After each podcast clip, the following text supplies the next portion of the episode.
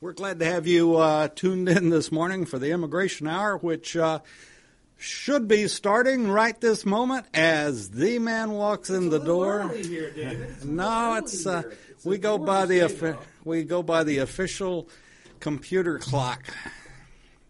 Wow. Okay, so anyway, nine fifty nine. Well, that, that one doesn't count. It doesn't count. That, No. That's, that's the apple. That does not count. That does it? no, sorry about that, Charles. Uh, I thought Rocky would be down here for sure. Uh, but uh, I am um, very excited today because we're going to be having a special guest here with us. Uh, Angelo Paparelli is going to be joining us. Angelo is a uh, uh, is a great immigration lawyer based out of Los Angeles. He works for the national law firm of Seyfarth Shaw, uh, and uh, every year Angelo um, uh, writes. He writes a blog every week, uh, once or twice, and. Uh, yeah, and uh, he uh, gives out and creates created the Emmys, the IMMIs, the Emmys. So we're gonna get Angelo on the phone here in just a second or so, but uh, Rock will be down here uh, to talk. I don't know what Rock. I thought he'd be here for sure, but it's uh, it is a gorgeous day here in the South. yes, it is. It's a gorgeous was day in the South. Six degrees when I came in. It was a this little chilly this morning. It was all up to 13 just now, uh, and so it's a veritable heat wave. Have you told your parking lot out front that yet? No, I don't know why they've closed the parking lot. There's no ice on it because there's no water on it. Uh, so it's a very interesting uh, setup we have here in our building. Morning. This is America's Web Radio. Let me But we are very excited to have Charles, Angelo be joining us here today. Thank you. And we have Angelo now. Well, it takes me just a second, Charles. All right. Well, we're very excited about this. Uh, we are. Um, do I have the right one. Angelo, you there for us? I am, Chuck. Angelo, good morning. Good morning. We are so excited to have you join us here on the Immigration Hour on America's Web Radio today because one of my favorite things of every new year is reading who the winners of this year's Emmys are. And uh, I was just telling our, our audience that uh, you are the, the actual creator, the creator of the Emmys. Uh, and uh, having you on the show is a very special treat for us. And uh, hopefully, a lot of our good friends are listening live, or certainly will download the podcast later to hear to hear our discussion about uh, what these are. Angelo, first tell us uh, what are the Emmys? Where did this come from? Why why'd you do this?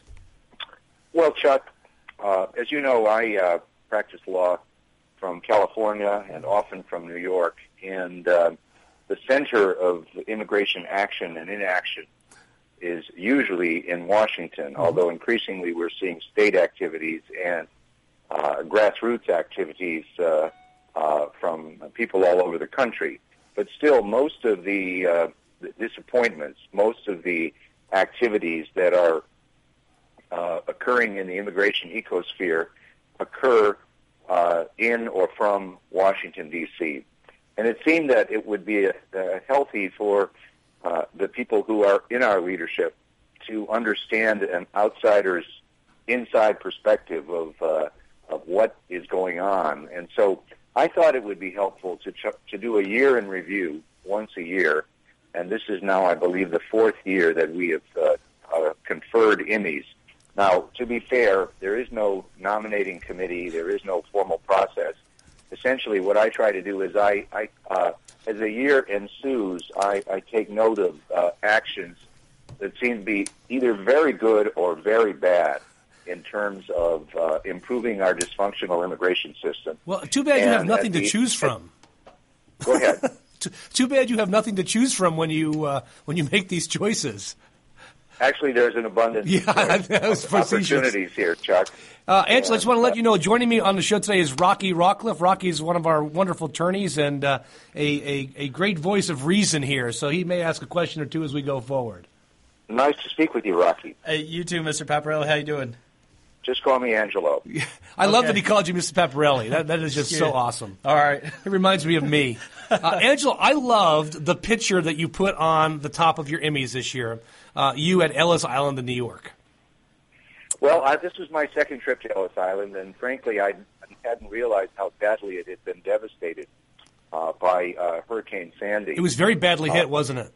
Yes, and and fortunately, I learned that the damage came from flooding to the basement, and most of the artifacts were Oh. on the second floor. Oh, good. And That's so good. the art, the artifacts have been removed, uh, and they are safe. But it's going to require a, a substantial appropriation from Congress to restore Ellis Island to its its uh, former glory, um, and and therefore uh, one goes there not expecting to feel the haunting uh, space of immigrants uh, uh, who had gone through those portals, but rather uh, uh, more of an educational tour of immigration history, which is what it is at this point. But at some point, hopefully, Congress will uh, take action uh, to restore Ellis Island, and hopefully, as well, they'll do something to uh, improve co- uh, our immigration system with comprehensive immigration reform. Maybe, maybe they'll put that little blast of money in there. Didn't Lee Iacocca fix up the Statue of Liberty Ellis Island back about 30 years ago?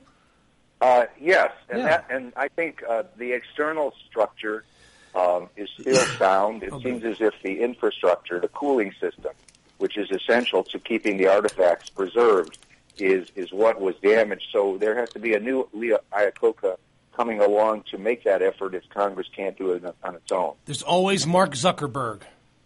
Yes, yes. So, Angelo, tell us about the Emmys. Um, uh, you talk Well- about the history of them. This is the fourth year, uh, and you've you had a lot to choose from because there's lots of infamy and uh, also some very good things that immigration uh, has, has occurred. But I think you made a really Well- interesting point, which is people outside the system really don't understand how the system works. And, and that's true. And, and I, I would offer as an example one of the uh, uh, Emmy Awards that, that I conferred this year was uh, known as the Lifetime of Achievement Award. Um, and, and I did a little play on the term lifetime because I was referring not to the achiever's lifetime, but rather my lifetime as an immigration lawyer, which spans some 30 years. And uh, that award I conferred on uh, the director of the United States Citizenship and Immigration Services, USCIS, um, Mr. Alejandro Mayorkas. He, he's known to most people as Ali Mayorkas. And I must say, uh, in my lifetime, having seen many, many uh, former commissioners of the old Immigration and Naturalization Service, the Legacy Agency, and also uh, subsequent uh, directors of USCIS once the function left the Department of Justice and moved over to Homeland Security. I have never seen anyone accomplish as much as as Ali Mayorkas did, and that's not to say that he succeeded on all fronts, but he was, as I said, is lawyer's lawyer. Uh, he came to this with a desire to get things right. Uh, he began his tenure uh, some several years ago with um, an effort to find out, well, what is the policy of USCIS? What what have they stated on the record for the public to uh, and the stakeholders to to learn about, so that people could comply with the law, people could ask for the benefits they wanted, and and he, and he therefore uh, canvassed all of the policies and also encouraged the public to comment about the policies and what they should be. And surprisingly, not not to insiders, but surprisingly to him and to others, um, the policies were in total disarray. They Shocking. Shocking. Uh, they, they, I know, Chuck. Uh, please hold your irony. Uh, the, uh, the the policies conflicted with one another, or there were no policies, or it was a seat of the pants decision based on the officer's mood at the on that given day, or or how he or she woke up in the morning, or whether the spouse was uh, friendly or unfriendly when they left the, uh, for work that day. There really were no policies, um, and and so he took it upon himself to endeavor to try and bring some order to it. The other thing he discovered, frankly, was that there was a secret power within the uh, agency that sought to make uh, law on their own. Unelected bureaucrats who read the newspapers and decided that they would um, modify their decisions according to what they saw in the newspaper rather than the way the law is supposed to be um, uh, handled, which is the con- there's the Constitution, there are statutes, there are regulations, and uh, there are court decisions that are binding precedent. That is, that is how law is supposed to be made, but it hasn't historically been made that way. So he encountered a whole cadre uh, from the district offices to the regional service centers to the headquarters of people who opposed everything he did. And uh, that opposition became very, very vocal and visible, and they they essentially uh, reported their uh, suspicions of wrongdoing on the part of Mr. Mayorkas. I don't believe he was uh, involved in any wrongdoing. I agree. But this was their way to try and uh, neutralize him. Uh, they would report their suspicions to Senator Grassley, Chuck Grassley, who is uh, not a friend of immigration and is always looking to amplify a, a non-scandal and make it appear scandalous. And and so Mr. Grassley would then uh, ask the Department of Homeland Security uh, Office of Inspector, Inspector General, yeah. to uh, chime in and investigate what was going on. And this has been done now several times with uh, OIG investigations that were uh, really uh, preordained outcomes. They they interviewed only insiders, often only lower level insiders, uh, in terms of the officials at the agency, and uh, found, as might be expected in any workplace, a fair a number of gripers. And unfortunately, the OIG investigators didn't know much about immigration because they uh, they assumed things that were true, that were gospel, based on merely what these low-level officials stated, without really an understanding of what is the law and what has been the agency practice uh, what is the purpose of statutes and regulations uh, that Congress and the agencies over many years have and what uh, are their promulgated. agenda and their agenda let's not forget and they had their own hidden agenda Yeah. and so uh, notwithstanding all of this uh, Ali Mayorkas um, in, in improved customer engagement to some degree he improved technological resources certainly the information accessible from the USCIS website is much improved he began an effort to uh, codify policy. I would uh, I would say that Congress was right in uh, um, accepting the president's nomination of Mr. Mayorkas to be the deputy secretary of the Homeland Security Department. I, I would say that um, Ali uh, came to this with a, a lawyer's lawyer attitude in the sense that he was a former U.S. attorney in Los Angeles, a partner in a major full-service law firm um, in Los Angeles. Uh, and uh, he he certainly will, I think, do good things at Homeland Security. Uh, but I do hope he does not forget what he learned at immigration and keeps a, a careful eye on what could otherwise uh, fall back into uh, uh, misbehavior and chaos again. So uh, that's why the Lifetime of Achievement Award was conferred. I also, just since I spoke about the OIG, I I can uh, I conferred on them a, a Rush to Preordained Judgment Award. And, and I love that. Before before you get back to the OIG, because I, I think I want to say one more thing about Ali Mayorkas. Um, you know, I've been around only for 25 years, not 35 years, but I have seen a parade of people nominated to the directorship of the of the USCIS or the old INS coming in with zero experience, including Ali Mayorkas, who came in with zero experience. He was the only one, I believe, that attempted to understand the policies that he was actually in charge of implementing. I don't think any of the others really had a desire to fix the system in a way that made it more accessible to people. That's why I think your award for him was perfectly suited. Uh, Angelo, we're going to take a break here, uh, our first break on the Immigration Hour today, we'll be back in just one minute. Cook Immigration Partners is your passport through the immigration maze. Whether it's help with e-verify in your business, or help in how to document a new employee under the new I-9 rules, or if you marry a foreign national, Cook Immigration Partners is your best choice for a legal advocate. Call us today at 866-286-6200. That's 866-286-6200, or visit us on the web at www.immigration.net. Did you miss a show that you really wanted to hear? All of our programs are available for download on americaswebradio.com and on iTunes. You can listen to your favorite programs on americaswebradio.com anytime you like. Si usted tiene problemas con inmigración o asuntos que tiene que arreglar, llama a los abogados de Cook Immigration Partners. Somos en su lado. Tenemos más de 50 años de experiencia haciendo las leyes de inmigración y defendiendo a los inmigrantes. Llámenos hoy a las 404-816-8611, a los 404-816-8611 o al www.immigration.net. You're listening to americaswebradio.com, the pioneer and leader in chat radio. Thank you for listening. Welcome back to the Immigration Hour on America's Web Radio. Angelo, it's so great to have you here today. I love listening to you talk. Well, Chuck, it's always fun to talk with you. We go way back. Well, that we uh, do. And for those of you who don't know, Angelo uh, was one of my three main teachers of immigration law. Angelo is a mentor to me and really a fantastic lawyer. Uh, in my opinion, a lawyer's lawyer as well. I think he's more of a lawyer's lawyer in immigration than Ali Mayorkas is. Uh, Angelo, well, you were talking about my favorite topic recently is OIG. I blogged on OIG recently, and, and you gave them an Emmy. Uh, tell us about I this did. Emmy. Well, this was more an Emmy of uh, infamy rather than an Emmy of honor, yeah. um, because uh, I have blogged before about uh, how uh, the OIG tends to dish out immigration baloney.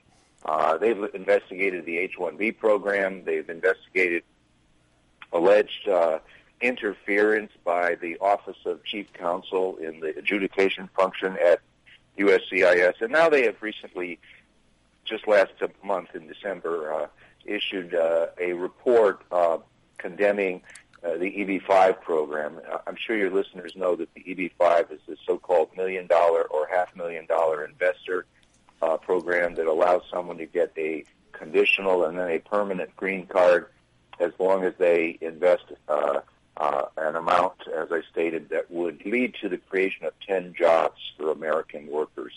And so it is a popular, but it is a controversial pro- uh, program. It is also one that Senator Grassley dislikes because he is uh, very Catholic in his dislike of immigration programs, in the sense that he universally dislikes them all. It would appear, but the uh, unless they're enforcement oriented, of course. Uh, but what uh, what they came out with was a ridiculous study because they studied it at a point in time uh, before which major reforms of the EB-5 program had been instituted. And uh, uh, so they, they took a look, and I use this analogy. It was as if someone had a before and after shot of a nose job, and they looked at the before shot with the big nose and said, this is a big nose. and they didn't look at the results of, of the of the nose uh, surgery the plastic surgery where the, the patient now is, is uh, attractive and beautiful. And so uh, they concluded by only asking very low level officials, without asking or spending significant time with uh, people in the USCIS Ombudsman's office, without spending time with the leadership of the Fraud Detection uh, Directorate in, any significant degree. They had already formed their opinion. Um, uh, and issued their tentative findings before they even spoke with uh, leadership in, at headquarters at, at uh, USCIS. And so what they did not look into was the fact that the EB-5 program, admittedly having been um, poorly managed by the California Service Center at USCIS, yeah. had been taken back and brought to Washington as a special EB-5 program. Um, that economists had been hired um, and that uh, uh, commercial lawyers had been hired, that the Department of Commerce and the Securities Exchange Commission had been brought in. All of these things had happened, and in addition, the agency had issued a very comprehensive uh, policy memorandum back in May uh, that uh, clarified many, many points and was welcomed by the stakeholder community because it created a sense of of um, of what the law is and what the interpretations are so business decisions could be made. Moreover, the OIG gave very little weight to the sense of of uh, continuity and uh, reliance interests. That when a business uh, and investors spend huge amounts of capital and jobs are created, uh, and and thereafter someone second guesses an earlier decision and wants to call it into question and reverse that, and, and create a path of destruction uh, where people in good faith, interpreting the rules as they were at the time, believe what they were doing was right, and an adjudicator approved it. Now, the OIG thinks it's appropriate to second guess that and shut all that down. Well, I just think that the OIG did this uh, just as they uh, investigated Mr. Mayorkas himself for alleged interference in an EB-5 uh, case.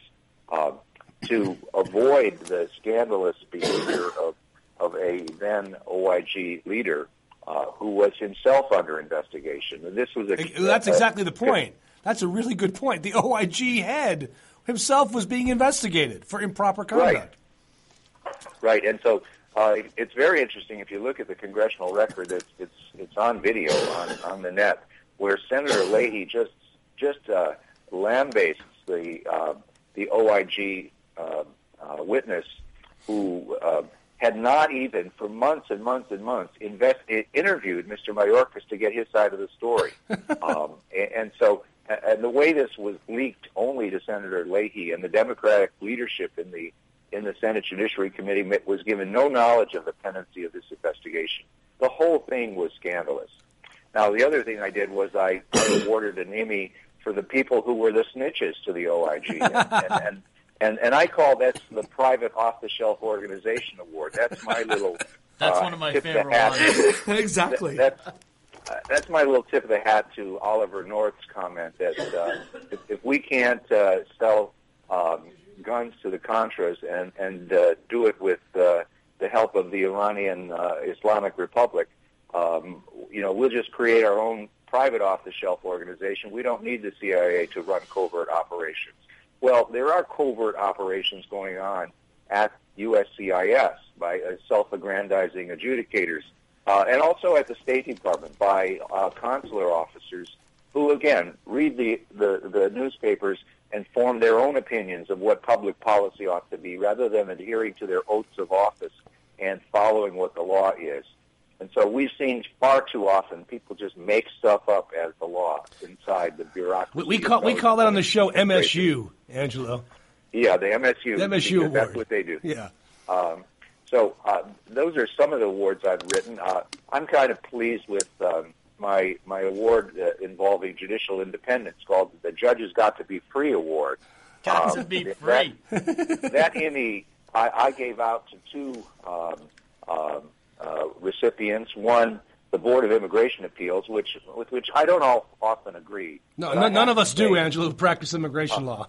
right, but I have to say that from time to time they have stood up, notwithstanding that they're merely employee attorneys of the Department of Justice, and they said the federal government is wrong. It's wearing no clothes.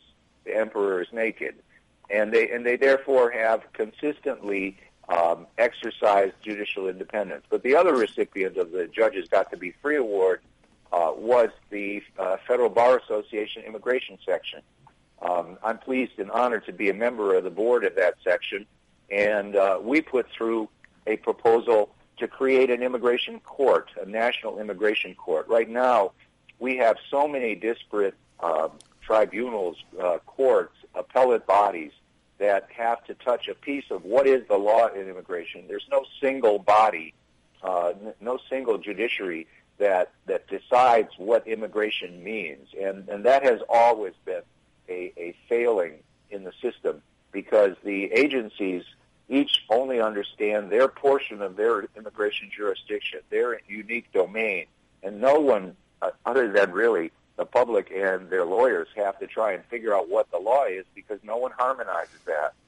Uh, you know as well as I that there's often competitiveness and dislike uh, between and among the sister agencies of government who, that have roles in immigration. And, and for example, people at the Department of Labor may dislike the Department of Homeland Security, and everyone knows the Department of State thinks they're superior to the rest of the world. So, so um, the, the the problem is that we need a court to uh, announce what the law is, and that that court has to be free and and independent, and not uh, subject to what an, an attorney general might, might expect people to be and do.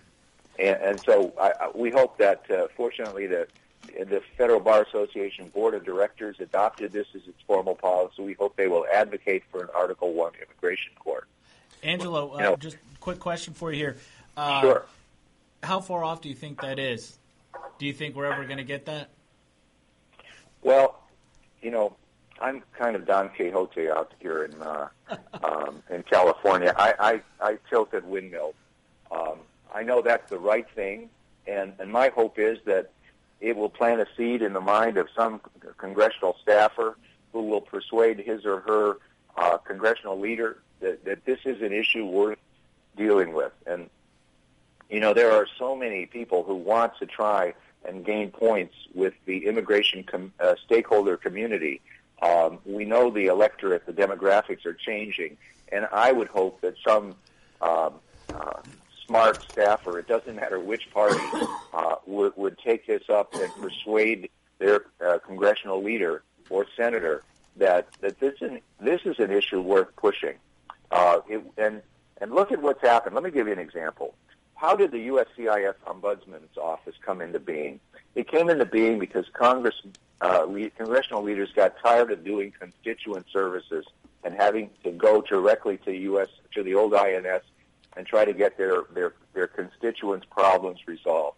So they said, let's let's develop an agency that will take this off our hands. Uh, and and so we now have the USCIS Ombudsman, which has done some good things over the years.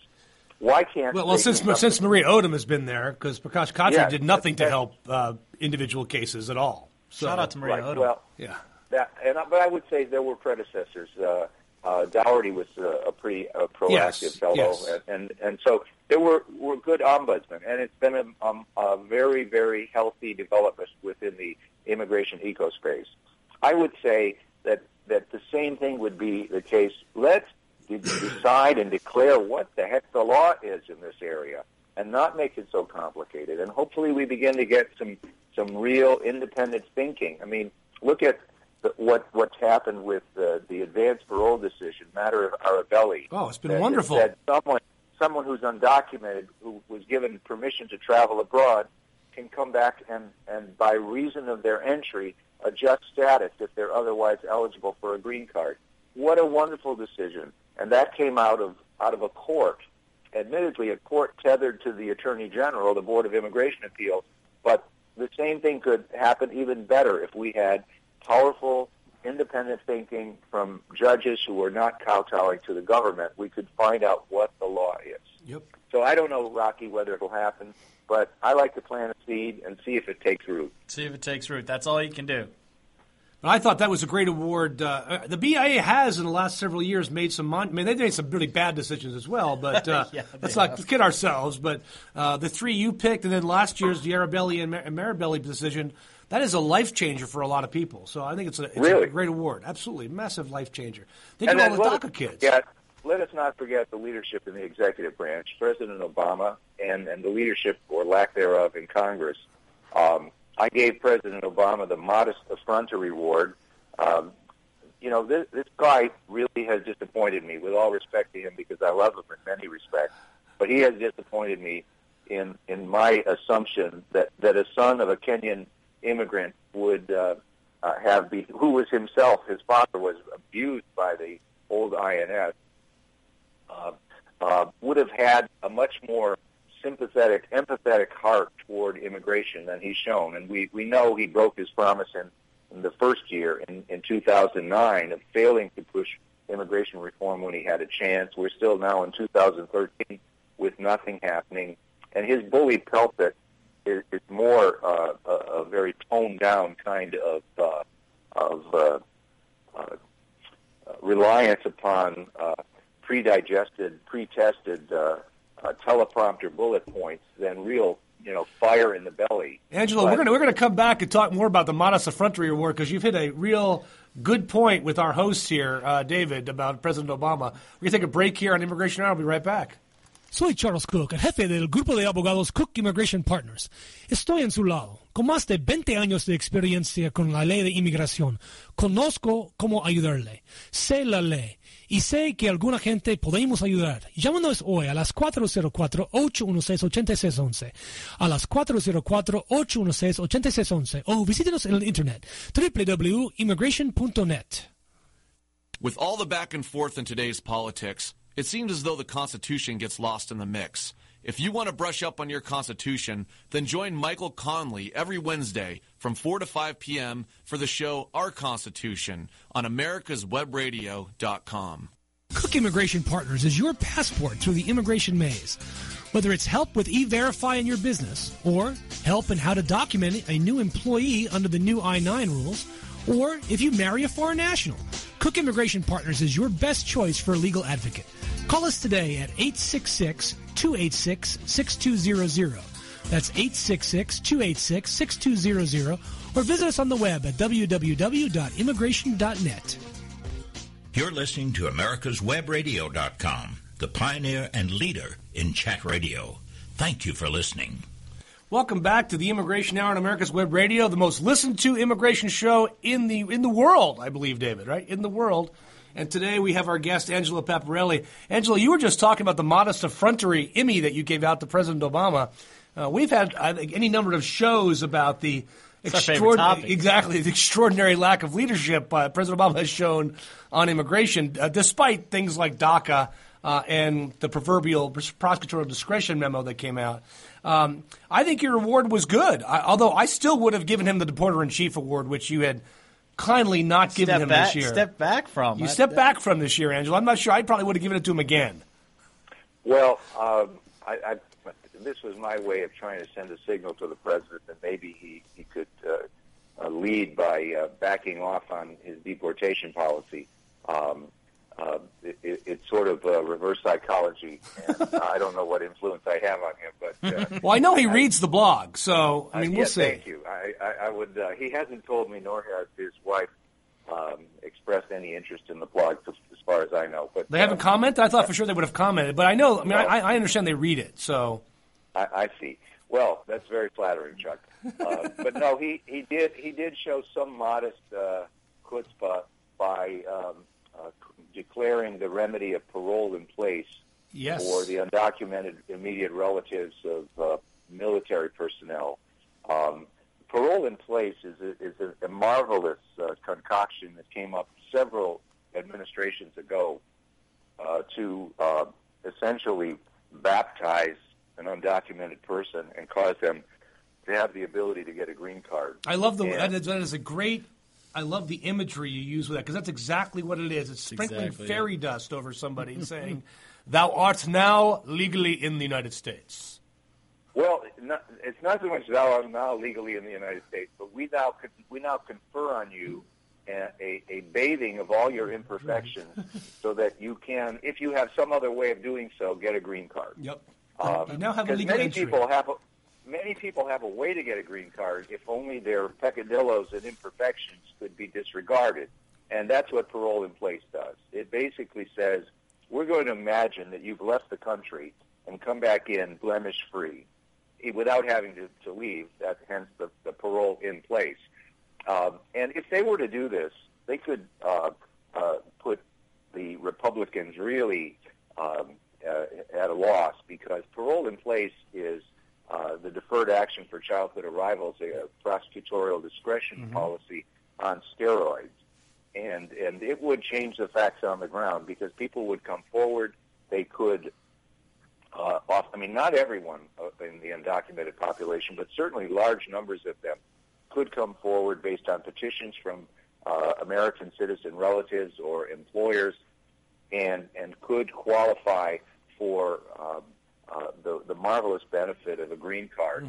Um, under the laws that exist, with no new laws, it would just wash away the blemishes that now impede them from doing so. So I think that is a pretty good uh, thing that he did it with the military was again not a great deal of courage because who's going to oppose doing it? Yeah, well, the exa- well, you know, We've talked about that before. Yeah, baby it's for the steps. troops. It's Yeah, for the Rocky's a former member of the United States military, uh, D'Angelo, just FYI, and uh, uh, he talked a whole show about that. But uh, uh, what I thought was hilarious, and you didn't give an irony award to the United States uh, uh, Marine Corps or Navy when they announced the same day that they would no longer accept recruits who had undocumented relatives.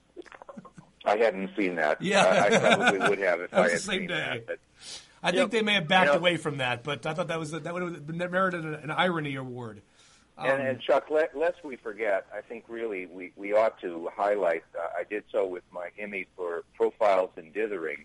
Uh, the, the the the folks in Congress, not the Senate, who, uh, to their credit, got a bill passed, but to Speaker Boehner, who knows there are votes to pass comprehensive immigration reform, but he's just still in in uh, fear of his right wing, the uh, Tea Party Republicans, uh, who have uh, placed their their concern about being primaried on the right in their particular districts uh, as more important uh, their own political survival than, than than national loyalty and even the good of their own party as a as a party that that has a hope of governing in the future with the demographic shifts toward the Latino and and and Asian population.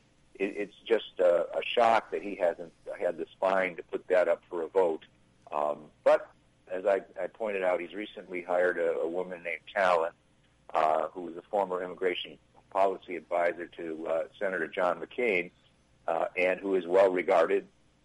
And maybe, just maybe, Miss Tallent will have the talent to persuade Mr. Boehner to uh, show some chutzpah and, and uh, put put some votes up for action in the coming year. You know, a couple of shows Um, ago, we talked about that talent. She she literally has no other portfolio. She has no other expertise other than immigration. So there is only one reason to hire her. You Yeah. want to push Yeah. immigration, or at least I guess there's two. You want the perception that you were pushing immigration. So I guess there's two Right. reasons you could hire her. And, and that's the open question. Um, But here's here's here's my response to that. Would she have taken the job without Boehner saying, "I will move immigration if you come work for me"? And I think you're right. That, that same thought crossed my mind that if you really want to kill your career and you're only known for immigration, take a job where you neutralize your career. Yeah. Uh, no, people wouldn't. Someone wouldn't do that. No, if, I agree. if it means anything, it's a hopeful portent.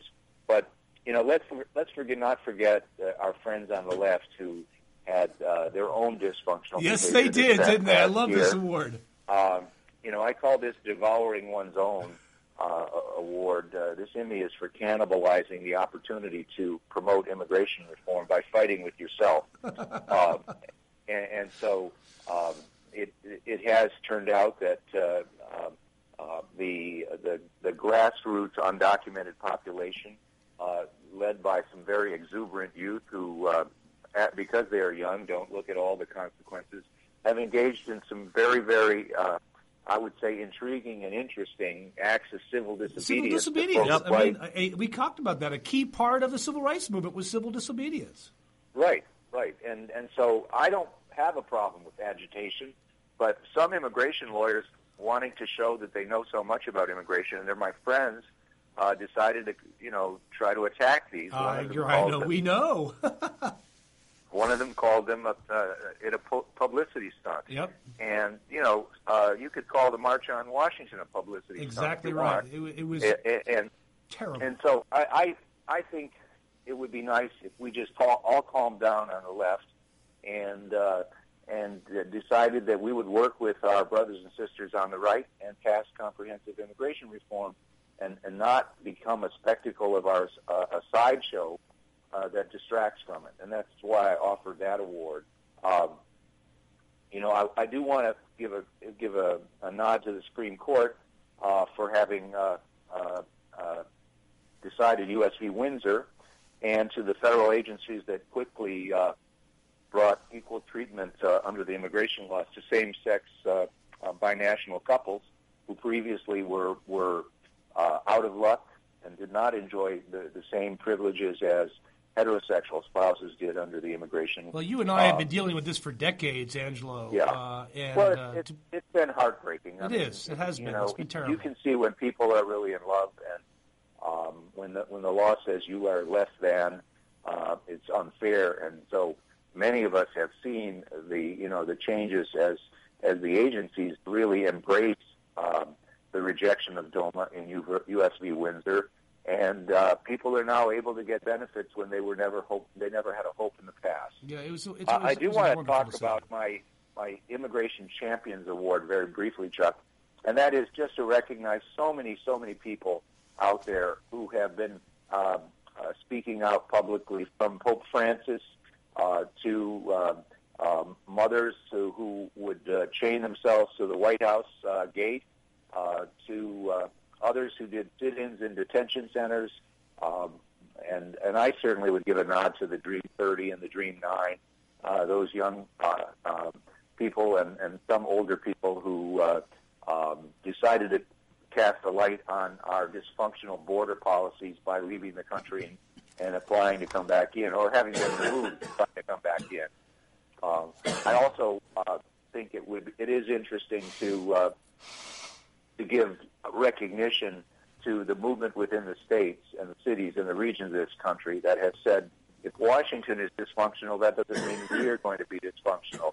Um, a number of the states have, have adopted programs of welcome to immigrants, and, and so too have cities. And I think um, you know, I've, I've often talked about immigration devolution, and, and I think that's an idea that, that has some legs, where uh, the power to confer visas or special benefits uh, should be in limited and controlled ways given to the states because they know best. Our whole idea of governance is that the states are a social laboratory where we can experiment with different ways of solving problems.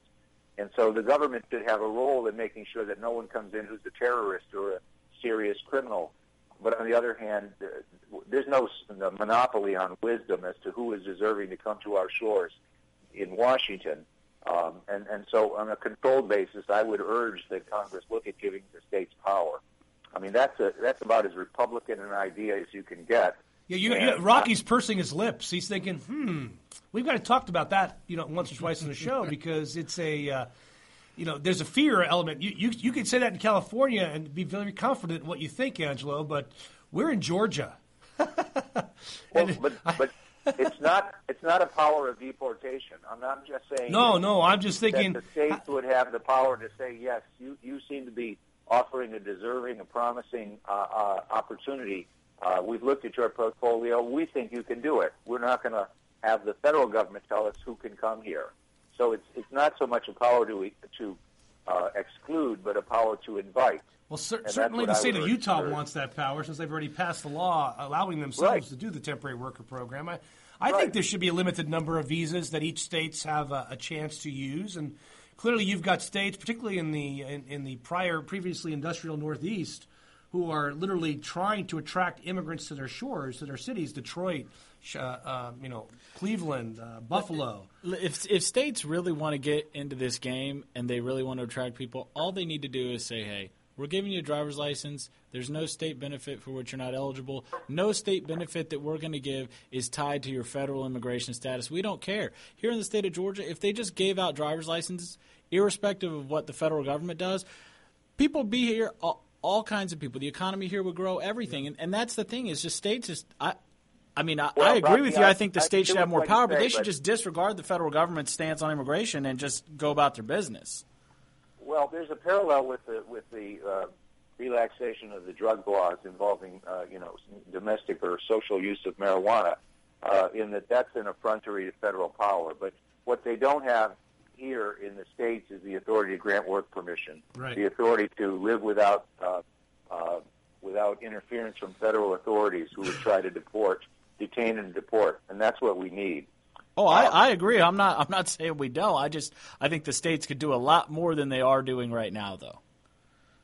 And oh, I agree, and and I think that would create more pressure for reform because if Congress thinks that they're being uh, taken out of the limelight, they'll jump back in the limelight by doing something. Absolutely. Uh, the the other thing I, I thought was interesting because it it does involve um, some big big issues are are the, the very large effort, uh, and I didn't go into it because it was just too large to recount. Uh, the movement toward um, uh, eliminating human trafficking. Yeah uh, which is a scourge upon our country, and uh, as it is on other developed countries. Uh, but also uh, the uh, the way it was handled uh, in trying to create political hay by uh, uh, the arrest of a a, a uh, an Indian citizen who uh, worked for uh, both the Indian consulate and apparently also served as a UN. Uh, a, a liaison to the United Nations on behalf of the Indian government, and it invokes the question of of whether, uh, and I don't know the allegations, whether she uh, did not uh, treat her housekeeper uh, properly. But the point is, uh, there, there, we do have a concept of diplomatic immunity. We would not want an American uh, consular that. or embassy official uh, strip searched and put in with the general prison population. Uh, and so this has outraged the, the country and the citizens of India. And I don't think the full story has been told. Again, I'm not picking winners and losers and, and showing any favoritism, but I do think the, the principle of diplomatic immunity, about which we got all agitated when we had the Iranian hostage uh, crisis uh, uh, take place, um, all of us have seen the movie Argo and remember what that's about. Uh, we, we, I think the, pr- the principle of diplomatic immunity is really important, and we have to be careful. I agree. Uh, it can bother it can bother a citizen when when they if a diplomat parks illegally and uh, flouts the law. But on the other hand, it also has a there's a an underlying principle of, of protection of our citizens uh, in foreign countries, which is very important. Okay, let's take our final break here, Angelo, on the immigration hour. We'll be right back in just a minute to, to finish up the Emmys. Si usted ha casado con un ciudadano, o tiene problemas con inmigración, o tiene una oferta de trabajo, llama a los abogados de Cook Immigration Partners. Somos en su lado. Con más de 100 años de experiencia en la ley de inmigración, conocemos la ley y sabemos cómo ayudarle. Llámanos hoy a las 404-816-8611, a las 404-816-8611, o visítenos al www.immigration.net. With all the back and forth in today's politics, it seems as though the Constitution gets lost in the mix. If you want to brush up on your Constitution, then join Michael Conley every Wednesday from 4 to 5 p.m. for the show Our Constitution on americaswebradio.com. Cook Immigration Partners is your passport through the immigration maze. Whether it's help with e-verify in your business, or help in how to document a new employee under the new I-9 rules, or if you marry a foreign national, Cook Immigration Partners is your best choice for a legal advocate. Call us today at 866-286-6200. That's 866-286-6200 or visit us on the web at www.immigration.net. You're listening to America's americaswebradio.com, the pioneer and leader in chat radio. Thank you for listening. Welcome back to our last segment on the Immigration Hour, featuring today Angelo Paparelli and the annual Emmys. Uh, we've worked our way through some of these Emmys, Angelo. Here's a question for you. I noticed on your blog you do accept nominations for Emmys. Did, so my question is, did you get any nominations this year? You know, uh, if I were to have to uh, uh, survive on the nourishment that uh, I would get from, from comments on my blog, I would not uh, I would not be able to sustain myself. People, I think I may be just too too controversial to tangle with. I don't think- get You'll be that's getting true. you'll be getting a nomina- several nominations from me next year. Yeah, I Don't think, worry. I think Rocky will send some in for you. Uh, you know, Well, on our blog too, we don't get very many comments, but people read it. We know people read it. You know, people read it. That's the beauty of Google Analytics, and uh, uh, clearly, Well, your, your know- blog is very people read it prominent, Angelo. people in government call me up or they write me privately and Oh. tell me that they what they think, and so I, I know it has impact. I've been told over and over again. Um, but even if even if uh, you know, there's a concept uh, called uh, the Eye of God that came out of the Renaissance, Chuck, Uh-huh. uh, where you could be painting a fresco up in the ceiling uh, and and uh, paint a perfect rose, but because of the way the architecture and the and the ceiling um, uh, structure is, is uh, um, laid out, no one could possibly see it from the go- ground. But you do it because uh, it can be seen by the eye of God, and and that's sort of the craziness that I I pursue when I write my blog. I don't know who reads this. All I know is that I think I have a pure heart, or I try to think that, and I, I express what I think would be good for the country in the immigration space. And if somebody reads it and they can they can run with it, all the better. If not, I've saved myself some psychiatric bills. So. Well, I'm just curious why you weren't nominated to be the new USCIS director, and we picked yet another Cuban. Uh, Chuck, I, I don't know that I have the uh, management skills to be the CIS director. uh, I don't know that I have the, the qualities that it takes. It's easy to be a critic. It's not easy to get in the in the uh, in the arena, as Teddy Roosevelt said, and and, uh, and and engage in the fight. So I have to be honest as to my limitations. I also uh, I don't like living in Washington. I live here in, in That's Southern the biggest see California, one. That's the today. biggest one. paradise. But you were So, just uh, talking about the Perp Walk, Walk Blooper Award that, that that was given out to the Department of State, I think, or the U.S. Attorney in New York. Well, actually, the U.S. Attorney in New York, for the this was I mean that was terrible. She has clearly got diplomatic immunity. Clearly, Well, it certainly seems to be the case. It's also a question, um, uh, Chuck, of, of uh, uh, what was on uh, the visa application that was that was fraudulent. You and I know how badly those. Oh, they're terrible. Are, They're terrible. Are written, and so it's it's not clear to me uh, how the question was answered on the form and whether there may be a legitimate alternate interpretation. I wouldn't be surprised if that comes out in the future. oh, I, I agree. uh, I agree. The visa fraud charges are are just a joke. They're absolutely a joke. Uh, 'cause Well, I don't. I don't want to say one way or the other because I really don't. I will. facts. I'll be happy to say oh, it. I, I know you venture where a lot of uh, less courageous people go. Don't go. uh, but uh, uh, my point is that uh, you know this is this is something that that some uh, um, third-rate country could could use against Americans and really hurt us. Yeah. Uh, and and that's the one of the things I think is a, is a worthy point to make. We Americans have stopped thinking about how ugly we are to the rest of the world, and as, as uh, Americans uh, um, suzerainty over the over the rest of the world wanes, wanes con- considerably. Considerably, let me try and re-speak that. Um, I think we have to be sensitive to the fact that other people, other countries have really smart people out there uh, who look at us and say, "Your American exceptionalism is nothing more than hubris.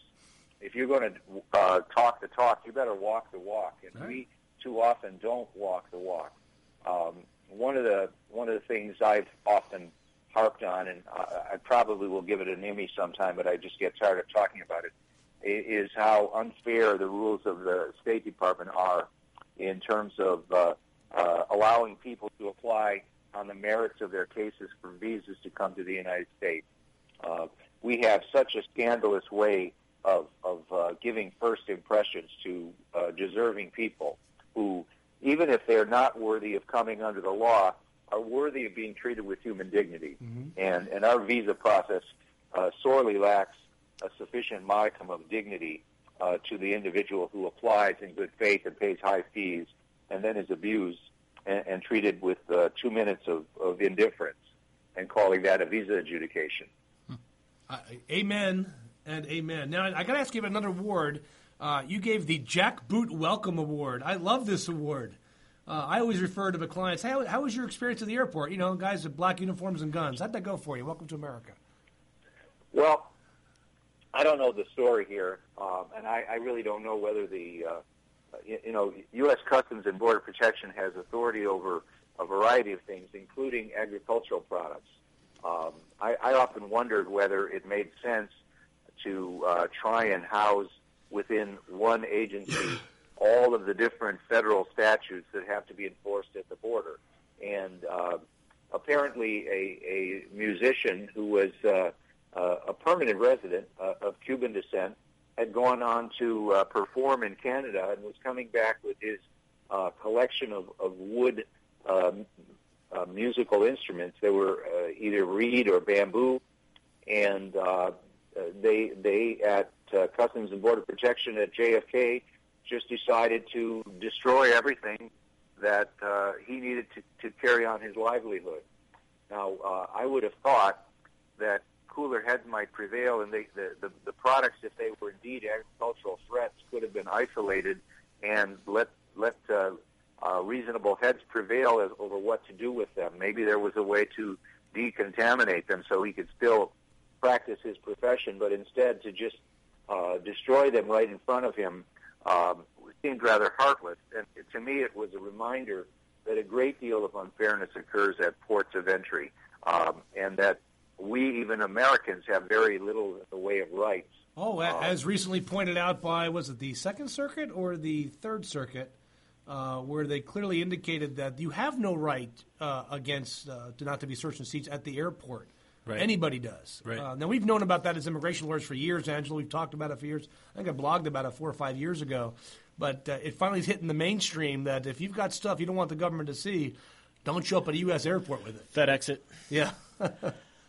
Well, sometimes I think we're a nation of sheep and lemmings because if you recall, there was this uh, this, this uh, video of a guy who was uh, uh, being um, um, uh, he was being searched at by the TSA, and he and he uh, he, he told the officer, "Don't touch my junk." Yeah. and, or, and, and, Junk uh, and, and his package got fondled a little bit, and it turned out that uh, for a day and a half, Americans were all up in arms. and then we then we proceed to go through the uh, the, the uh, screening system um, and subject ourselves to whatever technology uh, there is in lieu of, of a pat down. And, and so, uh, unfortunately, I think uh, too many of us have decided that uh, in the battle between security and privacy, uh, privacy loses, Yep. and and uh, and that's just an unfortunate fact of life. Um, I, I have to say though that I really like TSA Pre, Oh, that pre-check is a wonderful thing. Wonderful thing. It, it makes it makes sense that if you go through and you allow yourself to be screened once, then you're given the benefit of the doubt, and uh, you have a much easier way of getting through. You, you mean the way things used to be is what Yeah. pre-check is. The Yeah. way things used to be. Right. Hey, Well, Angelo, you got a uh, couple other awards I want to get on before we got to go here in a couple minutes. Uh, the last one, of course, is We're Not From D.C., We Get It. You talked a little bit about that, alluded to it a little bit earlier. We're giving the states some authority, but there are some cities and states and regions that are really trying to attract immigrants to their areas. and and that is true. Um, and I think I think unfortunately, uh, states in this federal system of, of uh, preemption in the immigration space, as we've seen, uh, uh, thankfully we've seen in some Supreme Court decisions involving uh, Arizona and and uh, Alabama, um, that that we do have federal preemption. But that's not to say that that there can't be a, a grant of power from the federal government to the states to really allow some exciting propositions. What I would envision would be something that would be like the, the educational program Race to the Top, where states have to compete for federal grant money. I would suggest that there ought to be a competition uh, of a race to the top in immigration, where the prize is not money, but the authority to convert, confer uh, green cards and work visas on promising entrepreneurs and and promising projects that will solve America's ills. Well, It's, you know, uh, I think New York has won that race so far over the last couple of decades, and they've done a really great job of attracting people. Now, Angelo, we have one minute left, and you have a quote, the immigration quote of the IMMY quote of the year, which I loved. This quote. Well, I you know I always have an eye out for um, the, the the the thing that resonates with me uh, that you don't expect to find and or see as you're traveling around. And I happened to be in Boston, and I was going to a restaurant, um, walked down a stairwell, and then I was confronted with this quote uh, that that was uh, painted on the wall. It said, "We create boundaries only to trap ourselves within them." Um, and and this was a, a stairwell that was leading to a a, a boutique by a fashion retailer known as Louis in Boston. And I thought to ourselves, thought to myself, that is really, in a very few words, uh, what part of the problem is.